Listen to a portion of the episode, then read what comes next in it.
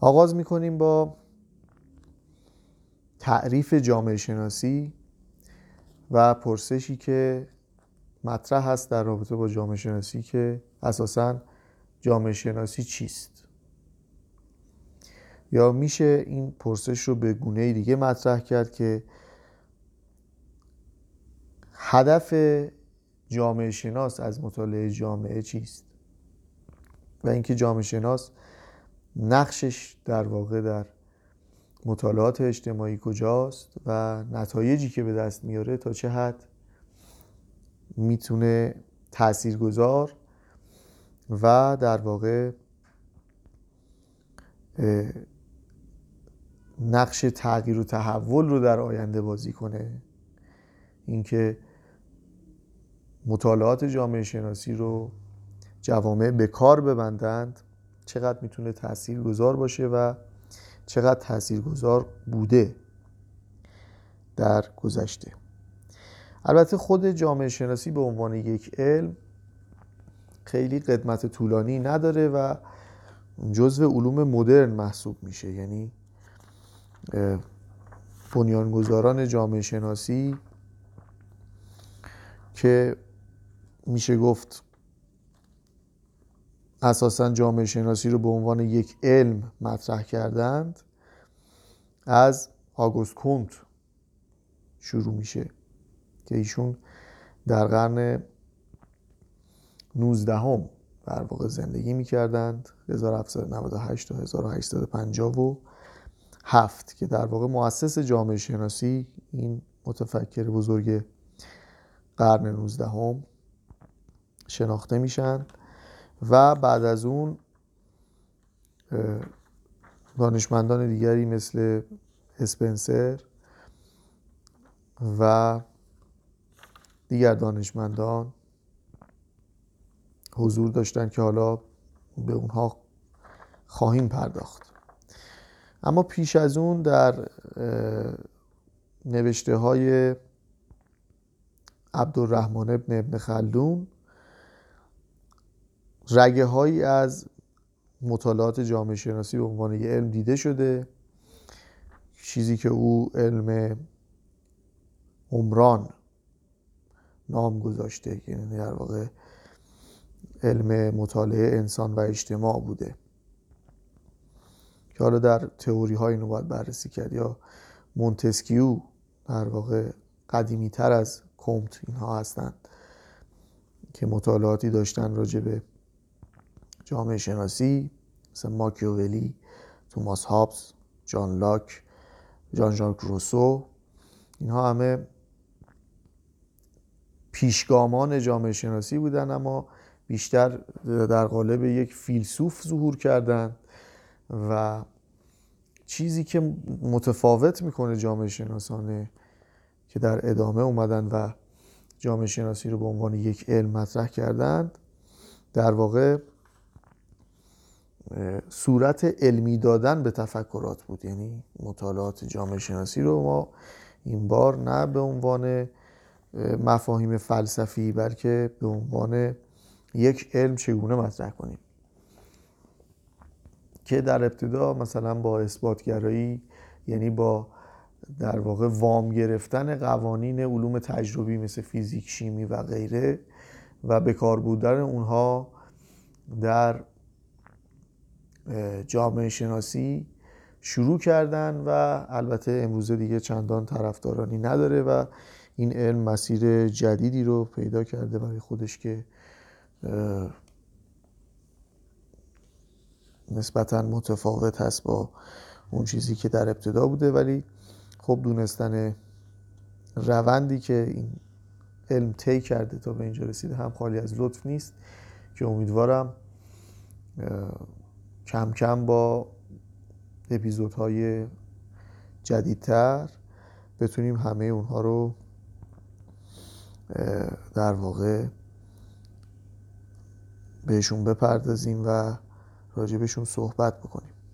اما حالا برداشت شخصی من از جامعه شناسی به این صورت هستش که جامعه شناس یک مقدار باید بتونه فاصله بگیره از تمام ارزش ها و معانی و هنجارهایی که در ذهنش شکل بسته برای اینکه یک جامعه رو مطالعه کنه. فرض بفرمایید مثلا یک جامعه آرمانی یا به عنوان مثال یک جامعه ای رو در نظر می‌گیریم که هزار نفر داخلش هستن. جامعه شناس باید بتونه یک نگاهی به این جامعه داشته باشه که فراتر از ارزش ها و نمادها و باورهای اون قوم یا هر چیز دیگه باشه و فراتر از ارزش ها و باورهای حتی خودش باشه. یعنی دنیا رو از نگاه هنجارها و ارزش ها و باورهای خودش نگاه نکنه. یعنی چی؟ یعنی اگر من یک جامعه شناس بالفرض بودایی هستم. وقتی می‌خوام جامعه رو مطالعه کنم حالا ولو اینکه این جامعه جامعه هستش که من توش خودم زندگی می‌کنم یا نه؟ جامعه هستش که بیرون از محل زندگی منه و من می‌خوام این جامعه جدید رو که شاید کمتر الان باهاش آشنایی دارم باهاش آشنا بشم و تحلیلش کنم و متوجه بشم که این جامعه به چه سمتی داره میره چه موزلاتی داره چه مشکلاتی داره یا چگونه روابط بین آدم ها شکل گرفته یا داره کار می‌کنه. من باید فارغ از این ارزش ها و باورهای بودایی خودم باشم. نباید با متر عقاید خودم جامعه رو بسنجم. بنابراین اساسا به اون صورت خوبی مفهوم خوبی و بدی و درستی و نادرستی برای یک جامعه شناس معنای خاصی نداره. مگر در مثلا موارد فاحشش مثلا خب خودکشی مشخصا می‌تونه به عنوان یک ضد ارزش ضد هنجار و یک چیز بد مورد قضاوت قرار بگیره. ولی اینکه مثلا یک ارزش هایی توی یک جامعه مرسومه تا جایی که بشه باید بیطرفانه بهش نسبت بهش قضاوت بشه و باید اون رو به عنوان اینکه یک پدیده اجتماعی که وجود داره در اون جامعه باید در نظر گرفته بشه. نباید با متر خاصی سنجیده بشه. امیدوارم تونسته باشم منظور خودم رو برسونم. و وقتی همچین دیدگاهی نسبت به جامعه ما پیدا می‌کنیم یعنی باید و نباید ها رو کنار می‌گذاریم. ارزش ها رو کنار می‌گذاریم ارزش های شخصیمون رو. و میایم بررسی بکنیم ببینیم واقعا در جامعه داره چه میگذره. بدون اینکه راجبش قضاوتی بخوایم بکنیم. اون وقت به یک علمان هایی دسترسی پیدا می‌کنیم. اینکه ببینیم مثلا توی یک جامعه سیاه پوستان چقدر به خشونت تمایل دارن یا سفید پوستان چقدر خودشون رو نسبت به سیاه پوستان با فاصله نشون میدن یا از اونها فاصله می‌گیرن یا اعمالی انجام میدن یا کنشهایی انجام میدن که این شکل تبعیض‌آمیز داره در قبال برخورده با یک غیر همرنگ خودشون و غیر نژاد خودشون.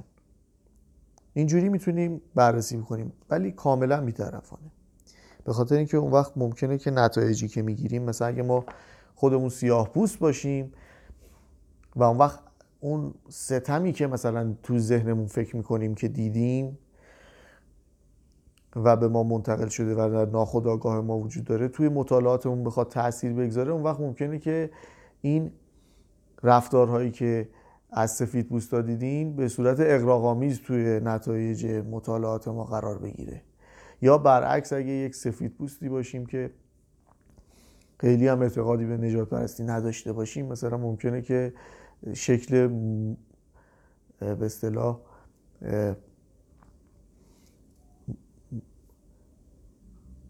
ضعیفتری از واقعیت رو اون وقت انعکاس بدیم. بنابراین هر چقدر که ما بیطرفتر باشیم به واقعیت نزدیکتریم و یک تصوری هم وجود داره که اساسا ما هرگز نمی‌تونیم که دقیقا به خود واقعیت برسیم. چون در هر حال ذره ای هم شده ما گرفتار ارزش ها و باورهای خودمون هستیم. بنابراین این چیزی هستش که در واقع نگرش جامعه شناختی میلز تعریف کرده و آنتونی گیدنس هم در کتاب خودش از او نقل قول کرد. به این صورت که جامعه شناس کسی است که می‌تواند از بند فوریت اوضاع و احوال شخصی خیش خلاص شود و همه چیز را در متن وسیع تری قرار دهد.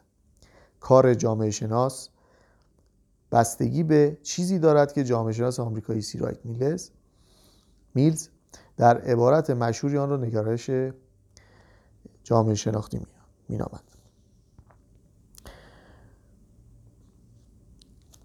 یک بخشی هست که در واقع خود آنتونی گیدنز راجع به جامعه شناسی تعریف می‌کنه. این رو هم من عینا براتون می‌خونم. در مقدمه کتاب جامعه شناسی اثر آنتونی گیدنز می‌تونید پیداش کنید. ویراس چهارم. ویراست چهارم.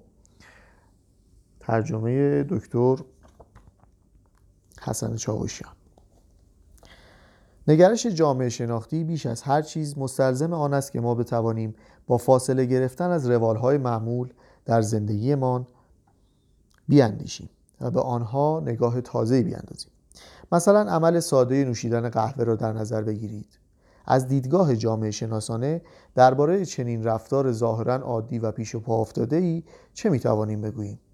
جواب این است که خیلی چیزها پیش از هر چیز می‌توانیم بگوییم که نوشیدن قهوه فقط یک رفع خستگی ساده نیست. این کار به منزله بخشی از فعالیت های اجتماعی روزبره ما ارزش نمادین دارد. در اغلب اوقات مناسک و تشریفاتی که با نوشیدن قهوه همراه است بسیار مهمتر از عمل مصرف کردن خود این نوشیدنی است. یعنی چی؟ یعنی در واقع ما مثلا فرض کنید کسی رو دعوت می‌کنیم به قهوه. مثلا در جوامع غربی دیت وقتی می‌گذارن در واقع تعارف می‌کنن که می‌تونیم با هم دیگه بریم یه قهوه بخوریم. ولی خب اون عمل نوشیدن قهوه یعنی در واقع هیچ کدوم از اونها صرفا به دلیل به خاطر رفتن و نوشیدن قهوه اونجا نمیرن. یک عمل اجتماعی دارن انجام میدن. در واقع نوشیدن قهوه بهانه است برای یک کنش اجتماعی که بین اون افراد صورت می‌گیره. و اون وقت خود نوشیدن قهوه به عنوان یک نماد اینجا مطرح میشه که یک ارزشی فراتر از خود اون نوشیدنی داره. یعنی ما وقتی میگیم مثلا بریم قهوه بخوریم این یک ارزش اجتماعی این قهوه خوردن پیدا کرده. مگر اینکه ما در تنهایی خودمون یک این نوشیدنی رو بخوریم که اون هم البته قابل صحبت کردنه که ادامه میده. برای بسیاری از غربی ها قهوه صبح محور و مرکز روال زندگی شخصی آنهاست. نوشیدن قهوه نخستین گام اصلی برای آغاز کردن روز است. قهوه صبح اغلب در طول روز با قهوه های دیگری که همراه با دیگران نوشیده می شود و همین شالوده مناسک اجتماعی است ادامه می یابد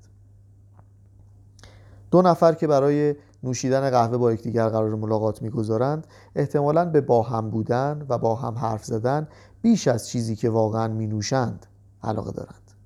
در واقع خوردن و نوشیدن در همه جوامع فرصتهایی برای کنش کنش متقابل اجتماعی و به اجرا گذاشتن مناسک فراهم می کند و این موضوعی بسیار غنی برای مطالعه جامعه شناختی است. اساسا شما فرض بفرمایید ما کسانی که دوستشون داریم به منزلمون دعوت می‌کنیم معمولا برای صرف کردن یک وعده غذایی و یا به هر حال همراه با نوشیدنی ها و خوردنی های همراه در واقع انسان با اشتراک گذاشتن خوردنی های خودش به زبون خیلی ساده بخوایم صحبت بکنیم این محبت و علاقش به اجتماع رو نشون میده به نوعی. و در واقع این عمل اشتراک گذاشتن خوردنی هامون با دیگران یک احساس خوبی هم در ما ایجاد می‌کنه و هم در کسی که دعوت شده. این رو می‌تونیم بذاریم یک طرف. از طرف دیگه یه جایی هم هستش که اصلا بحث علاقه هم در مطرح نیست. شما انگار که یک الزام اجتماعی مثلا میبایست عده ای رو در طول سال حتما به منزلتون دعوت کنید. مثلا فرض کنید اقوام درجه یکتون رو. نه اینکه لزوما هیچ علاقه حتما در کار نیست ولی می‌تونه که با بیعلاقگی با بیعلاقگی همراه باشه. این یعنی شما خیلی هم شاید تو مودش نباشید یا دوست نداشته باشید یا خیلی براتون فرق نکنه ولی انگار که باید حتما این اتفاق بیفته. پس این هم به شکل یک مناسک خودش رو ظهور میده. بنابراین این عمل اشتراک غذایی یا نوشیدنی حالا بخوایم اسمش رو بگذاریم یا هر چیز دیگه به عنوان یک در واقع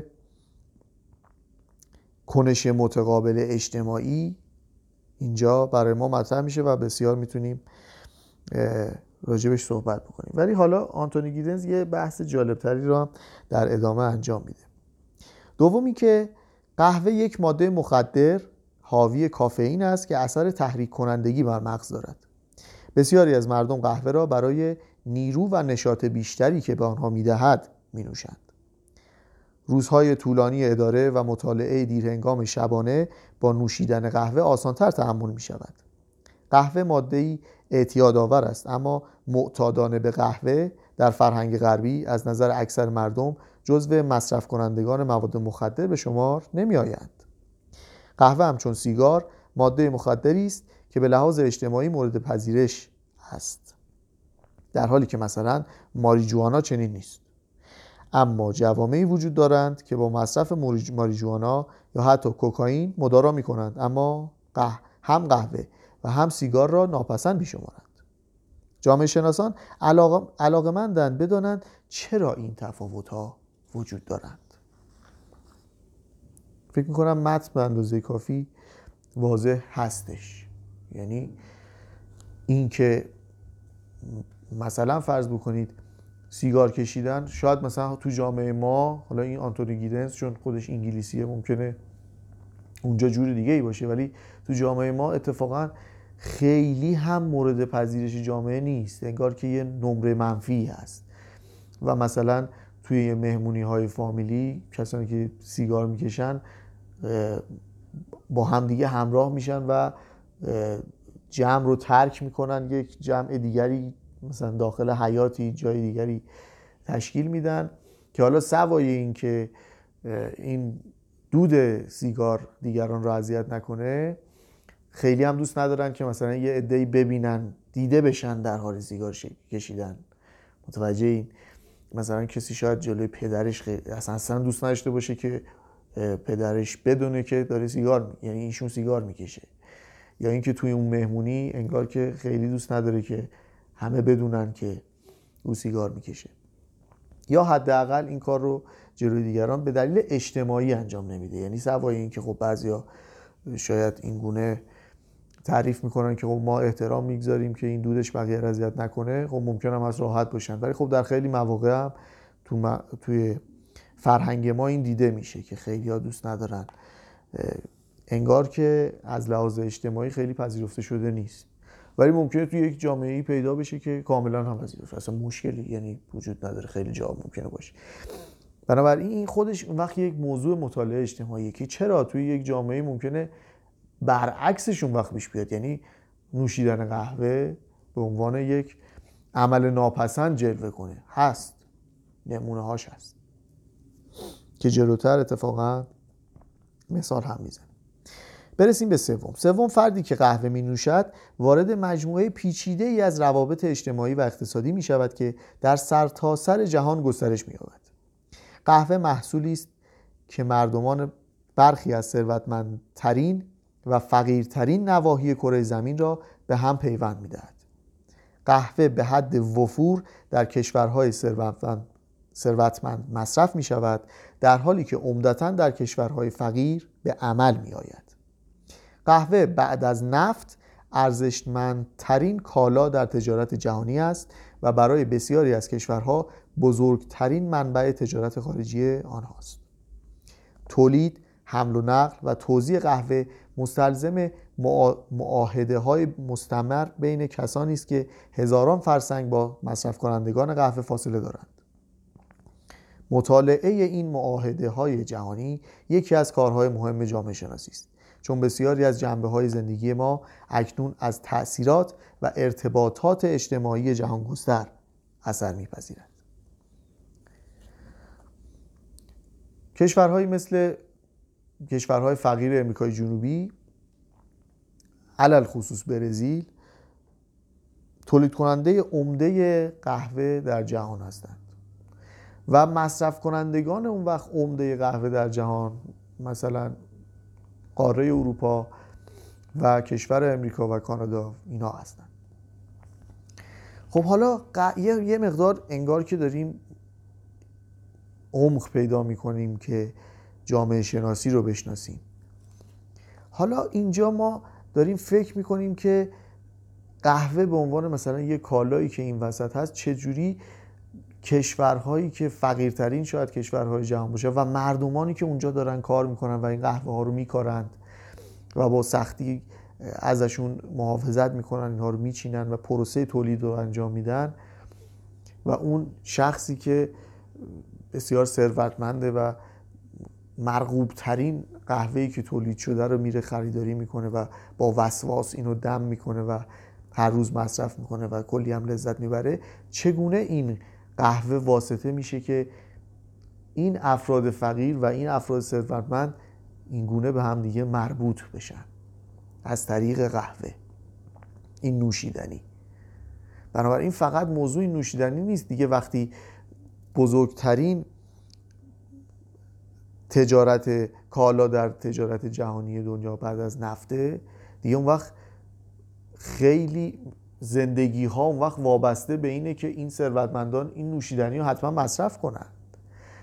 و بسیاری از آدم ها دارن زندگیشون اون وقت اینجوری میگذرونن. این فرهنگ نوشیدن قهوه اینجا انقدر از لحاظ اجتماعی و برای جامعه مهم جلوه می‌کنه.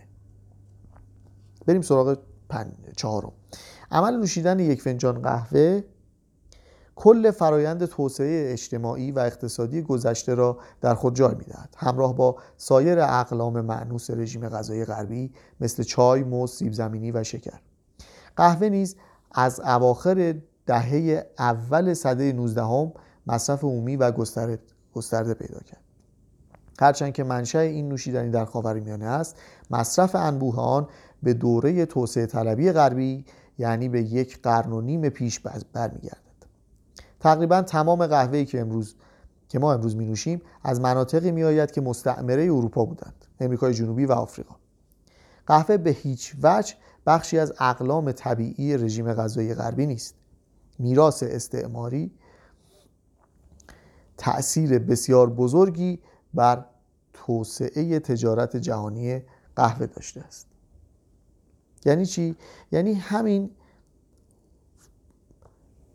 در واقع استعمارگری غرب و اینکه روزگاری تعداد بسیار زیادی از کشورهایی که در آمریکای جنوبی و آفریقا بودند اگر نگیم همه اونها مستعمره کشورهای اروپایی بودند و خب چند تا عامل وجود داشته. یکی اینکه اونجا آب و هوا و شرایط طبیعی طوری بوده که قهوه عمل می اومده و دوم اینکه کارگران رایگان در اختیار مستعمرات در واقع استعمارگران وجود داشته در اختیارشون بوده. بنابراین می‌تونستن که اون وقت این تولید انبوه قهوه رو داشته باشند و از طرفی وقتی امکان تولید انبوه یک محصول به وجود میاد اگر خب اون محصول یک مقداری دلچسب و گوارا هم باشه. از این طرف فرهنگ مصرف خودش رو هم در جوامع در واقع تارگت یا جوامعی که در واقع مصرف کننده این نهایی این محصول قرار می‌گیرن جای خودش رو باز می‌کنه.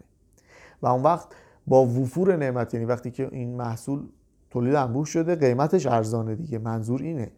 یعنی اونجا با کارگر رایگان داره تولید میشه و زمین هم که اصلا مستعمره است کسی پول بابت زمین نمیده و به نوعی رایگان اصلا تولید میشه. برای تولید کنندش رایگان تموم میشه. هزینه اگه ایجاد بشه این هزینه حمل و نقله و احتمالا اون گمرکی که ممکنه بده و وارد کشور کنه. بنابراین یک نوشیدنی بسیار گوارا و خوشمزه با قیمتی بسیار ارزان و به وفور توی جامعه ای نسبتا ثروتمند نسبت به اون وقت اون کشوری که مستعمره شدن وجود داره. بنابراین این فرهنگ مصرفش رو پیدا می‌کنه. و بنابراین ما هیچ موقع به قهوه به این دید نگاه نکرده بودیم که این حاصل در واقع سیستم استعمارگریه و از اینجا شروع شده خواستگاهش از اینجا بوده. میریم سراغ پنجم. پنجم قهوه محصولی است که در مرکز مناقشه های کنونی درباره جهانی شدن تجارت بین المللی حقوق بشر و تخریب محیط زیست قرار می‌گیرد. همراه با افزایش محبوبیت قهوه این محصول جنبه تجاری و سیاسی نیز پیدا می کند تصمیم هایی که مصرف کنندگان درباره نوع قهوه مصرفیشان و محل خرید آن می‌گیرند به انتخاب های سبک زندگی تبدیل شده.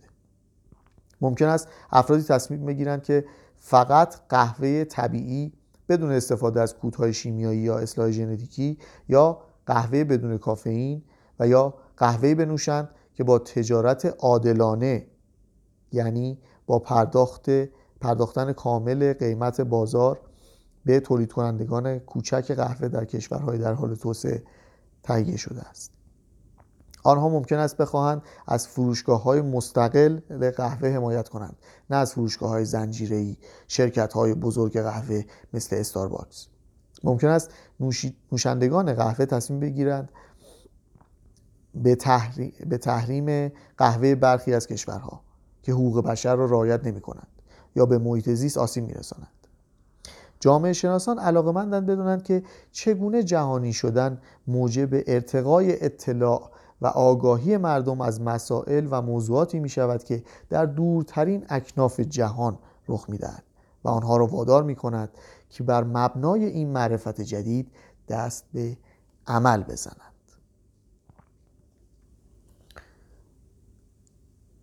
وقتی که صحبت از انتخاب سبک زندگی به عمل میاد اون وقت ما می‌تونیم باز قهوه رو به عنوان یک واحدی در نظر بگیریم که اون وقت می‌تونیم روش مطالعه انجام بدیم یعنی چی؟ یعنی همین که یک شخصی انتخاب می‌کنه که بره از یک فروشگاه بسیار لوکس مثلا در یک پاساژی که بسیار شکوهمندم هست و هر کسی پاش اونجا نمی‌ذاره آمدن از اونجا خرید بکنه که به نوعی بدون اینکه حتی خودش بدونه داره سبک نوع سبک زندگی خودش رو نشون میده. و شاید احتمالا شما هم که دعوت به قهوه بکنه بگه بگه این قهوه رو من مثلا از پالادیوم می‌خرم. نمایندگی مثلا جاکوبس مثلا. یه برند قهوه مطرح مثلا. حتی من اگه جاکوبس رو گفتم چون خیلی وارد نیستم به عنوان مثال گفتم. که نشون بده که این سبک زندگی منه یا اینکه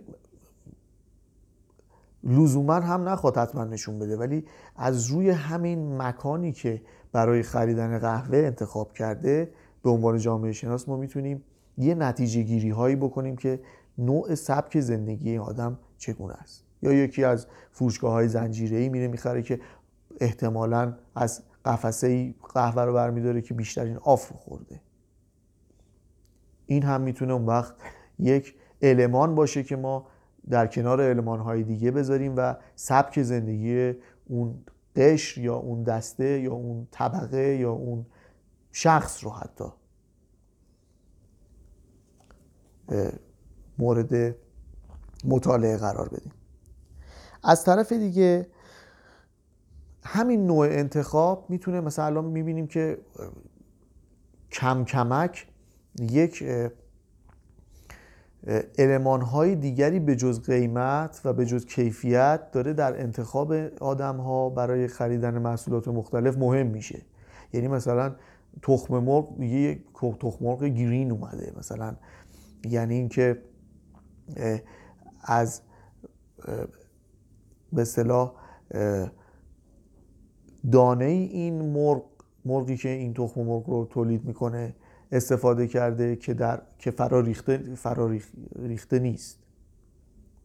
مثلا. و از محصولات ارگانیک به دست اومده. همین این ارگانیک بعد میشه تخم مرغ ارگانیک. و بعد این مهم میشه یعنی اون شخص کنشگر و اون واحد ما که داریم روش مطالعه می‌کنیم میره اونو می‌خره. و اینکه چرا این انتخاب رو کرد اون وقت برای جامعه شناس اهمیت پیدا می‌کنه. که اساسا این اطلاعات رو اون وقت چگونه منتشر شده و چگونه جامعه این دغدغه براش به وجود اومده که حالا از محصولات ارگانیک استفاده کنم. یا اینکه تخم مرغ بدون آنتیبیوتیک میاد. یعنی اون مرغ آنتیبیوتیک بهش تزریق نشده. یا اینکه حالا در مثلا مورد قهوه یه برچسبی هست به نام برچسب مثل حلال هست که می‌زنن روی بعضی محصولات تو کشورهای عربی که دیگه مثلا اون شخصی که می‌خواد بره انتخاب کنه اون وقت این برچسب واسش مهمه که حلال خورده باشه. یه برچسبی هم هست به نام تجارت عادلانه. یعنی اون وقت شما وقتی این برچسب روی اون محصول هست نشان دهندش اینه که نشان دهنده اینه که استعماری صورت نگرفته. یعنی به شکل عادلانه دستمزد اون کارگرهایی که این محصول رو در نتیجه تولید کردن حتما پرداخت شده. می‌دونید؟ و اینکه همین این موضوع اینکه اون فروش یعنی اون داشتن اون برچسب موجب فروش بیشتر اون محصول میشه نشان دهنده اینه که جامعه دغدغه‌ای پیدا کرده که به یک نوعی با خریدن این محصول حمایت می‌کنه از این کار از این که توسعه پیدا بکنه که محصولات بیشتری با برچسب تجارت عادلانه بیاد بیرون.